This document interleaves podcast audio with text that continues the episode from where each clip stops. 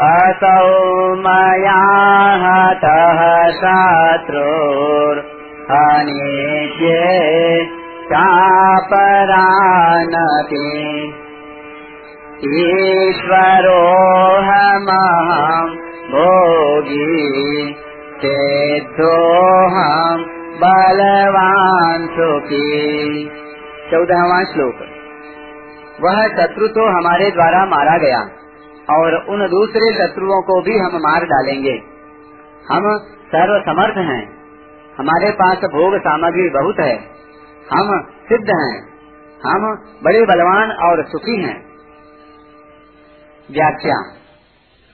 आसुरी संपदा वाले व्यक्ति क्रोध के परायण होकर इस प्रकार के मनोरथ करते हैं। असौ मया हतः शत्रु। वह हमारे विपरीत चलता था। हमारे साथ वैर रखता था, उसको तो हमने मार दिया है।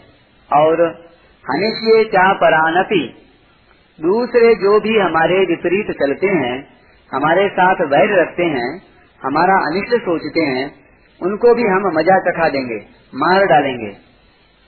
ईश्वरो हम हम धन, बल, बुद्धि आदि में सब तरह से समर्थ हैं।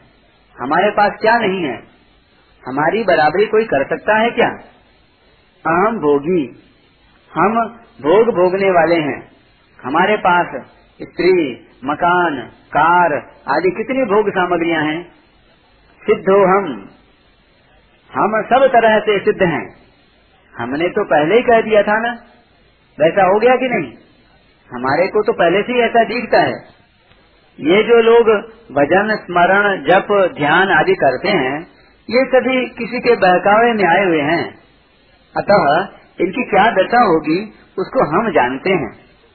हमारे समान सिद्ध और कोई है संसार में? हमारे पास अणिमा, गरिमा आदि सभी सिद्धियाँ हैं। हम एक फूंक में सबको भस्म कर सकते हैं। बलवान, हम बड़े बलवान हैं। अमुक आदमी ने हमारे से टक्कर लेनी चाहिए तो उसका क्या नतीजा हुआ? परंतु जहाँ स्वयं हार जाते हैं, वह बात दूसरों को नहीं कहते, जिससे कि कोई हमें कमज़ोर न समझ ले। उन्हें अपने हारने की बात तो याद भी नहीं रहती, पर अभिमान की बात उन्हें याद रहती है।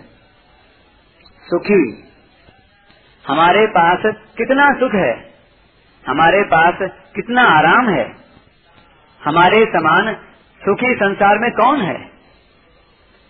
ऐसे व्यक्तियों के भीतर तो जलन होती रहती है, पर ऊपर से इस प्रकार की डींग हाँकते हैं।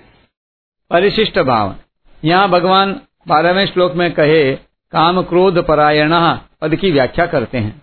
आसुर स्वभाव वाले मनुष्यों में हम सुखी हैं। यह केवल अभिमान होता है। वास्तव में वे सुखी नहीं होते। सुखी वास्तव में वही है जिस पर अनुकूलता, प्रतिकूलता का असर नहीं पड़ता। आसुर स्वभाव वाले मनुष्यों के पास काम और क्रोध का ही बल होता है। वे नाशवान के संबंध से अपने को बलवान मानते हैं। हिरण्य हिरण्यकशिपु आदि की तरह वे अपने को ही सर्वोपरि मानते हैं, क्योंकि दूसरे लोग उनको निकृष्ट दिखते हैं।